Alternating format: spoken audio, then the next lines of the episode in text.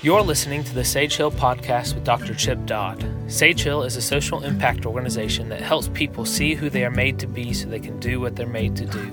In this podcast, Chip sits down with his longtime friend Stephen James to discuss the powerlessness of being human and the gift available to us through accepting our humanity.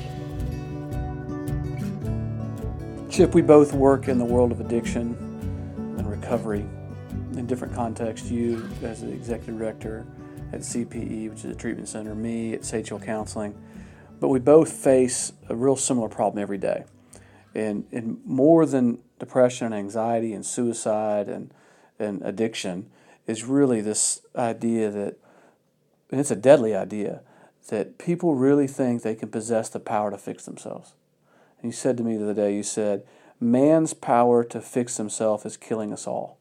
Could you unpack that and talk about that? And yes we have mistaken, in a lot of ways, I believe, tech, technological advancement for human progress about being human. We've so, gotten smarter, but we've not gotten better at being human. Well, we've got we well we've gotten better at technological improvement, but it hasn't made us really that much more advanced intellectually, because we still intellectually think that we can overcome humanity mm. with our technological progress. Mm. So, Stephen, if we go back, even our therapeutic counseling approach. Oh, oh, I, I just, or, I'm telling you, uh, uh, the work of many therapists is not how to overcome life, but how to live well in the midst of life. And really, it's like allowing ourselves to grieve, facing limitations, living within the context of powerlessness. And if you go back and look at uh, Genesis and Job and uh, Isaiah and, and you know the different books of the Old Testament, some of those books are four thousand years old or even more. Six, yeah. And they, and, yeah. and looking at those stories that are many of them very unvarnished. It's about failure and you know, um, success and yeah. humiliation and humiliation yeah. and joy and delight. Insecurity. It's very uh, truthful, but those stories speak to the elegance of human beings' awareness of their humanity. And humans haven't changed one whit in those 4,000 years. Yeah. And there's no reason to think that humans were really uh, much different before that. Right. You know, whatever you believe before that. But human humanity has had made a lot of advancements technologically, but human beings have not changed at all. We are emotional and spiritual creatures, created to live fully in relationship, and our technological advances are not going to take us away from being humans. And in fact, did you? But they're not going to take us away from our need for relationship, our fear of being without relationship, yes. our our hunger for to be known, our desire to belong and matter right. somewhere. Like no matter how much we invent, no matter how enlightened we become, like enlightenment won't take me away from the need for relationship. Yes, we we can cure cancer, but not cure the fact that we're going to harm each other Uh, that we're going to hurt each other, that we're going to feel hurt and resentment and bitterness. Well, dang shit, that sounds so negative. Uh, yeah. Beckett said that you're on earth and there's no cure for it. Now, God is present with us, but God is with us on earth for which there is no cure.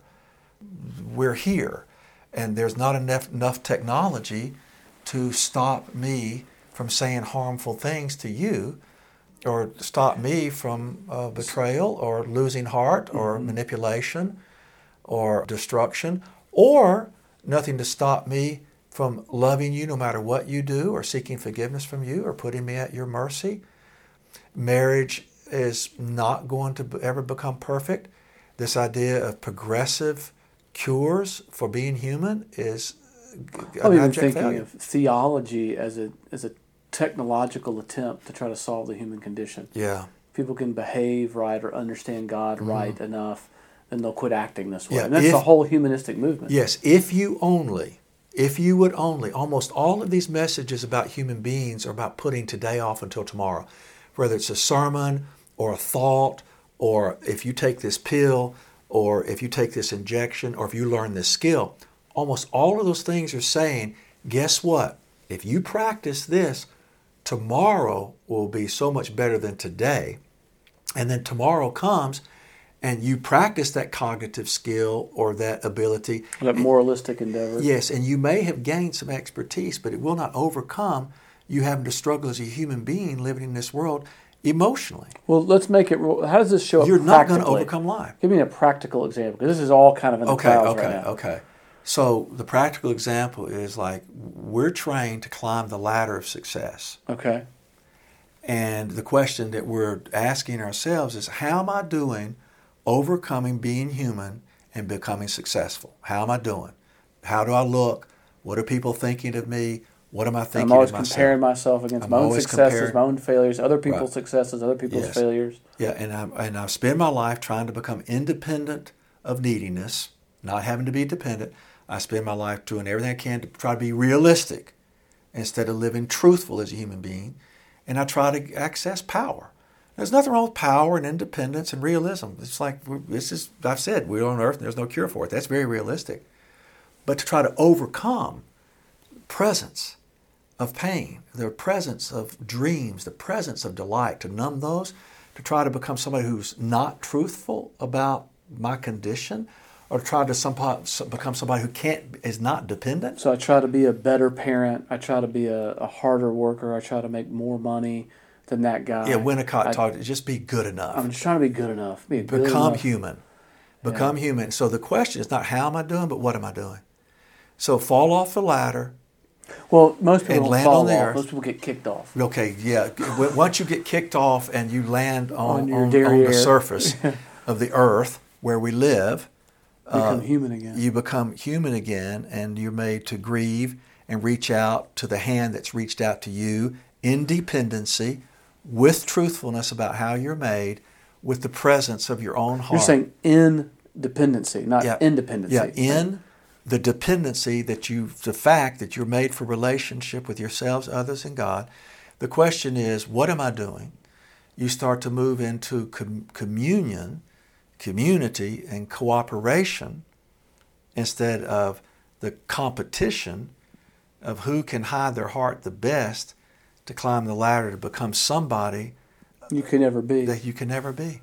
And it- we know that if you climb the ladder of success and you get up to the clouds and you get through the clouds, above those clouds is just more Yeah, ladder. I'm just thinking, yeah, it's more ladder, it never stops. Mm-hmm. I'm thinking right now inside of me, like, what are some of those subtle messages I carry around once I obtain this, then I'll be okay. Yeah. Once my kid gets this, uh, once, I mean, you know, yeah, I mean, I've got all these contingencies in my life Mm-hmm. that are real subtle, yeah. but are right there kind of. And those things are good. Hey, guess Oh, what? great things. Shelter's great. Money's great. Vacations are great. Marriage is, you know, they won't get me over being human. Yeah, but none of those things, no, no thermostat is going to be great enough to allow me to escape the fact that it may quit working. The thermostat may quit working. Yeah. Things break. So, and the hopeful message in that is what, Chip? that through what am I doing? How can you help me? Show me how to walk through this. Teach me how to live in this. Advance me. You know, one of the great things that children are asking, children are always asking, they're asking for us to fix it. But what once they found out we can't, that we're humans with them, it's a great piece of heart to them to find out that we can't fix it, but we can be with them in it. Because they're asking us this one question How do I live hurt? How do I live with loneliness? How do I keep gladness? How does gladness translate from feeling happy to being okay with like uh, caring about something even though I know it's going to hurt? How do I stay in attachment when it's painful? They're asking us, since you're big, how do I live this thing? Because obviously you can do it, and life's happening to me and it hurts. So, will you be with me a pl- in a place where there's no cure? Instead of trying to keep teaching me to overcome it. We're not going to overcome life. This is Stephen James, the Executive Director of Sage Hill Counseling. Thanks for listening to the Sage Hill Podcast with Dr. Chip Dodd. If you're interested in learning more about living from your heart, check out Dr. Dodd's spiritual memoir on the Beatitudes called The Perfect Loss A Different Kind of Happiness. Also, if you're a therapist, a pastor, or professional that works with people and you'd like to be better equipped to help people live fully, we invite you to learn more about Sage Hill training. This in depth experiential training will help you bring your heart to the work that you're called to do. You can find out more by visiting sagehilltraining.com.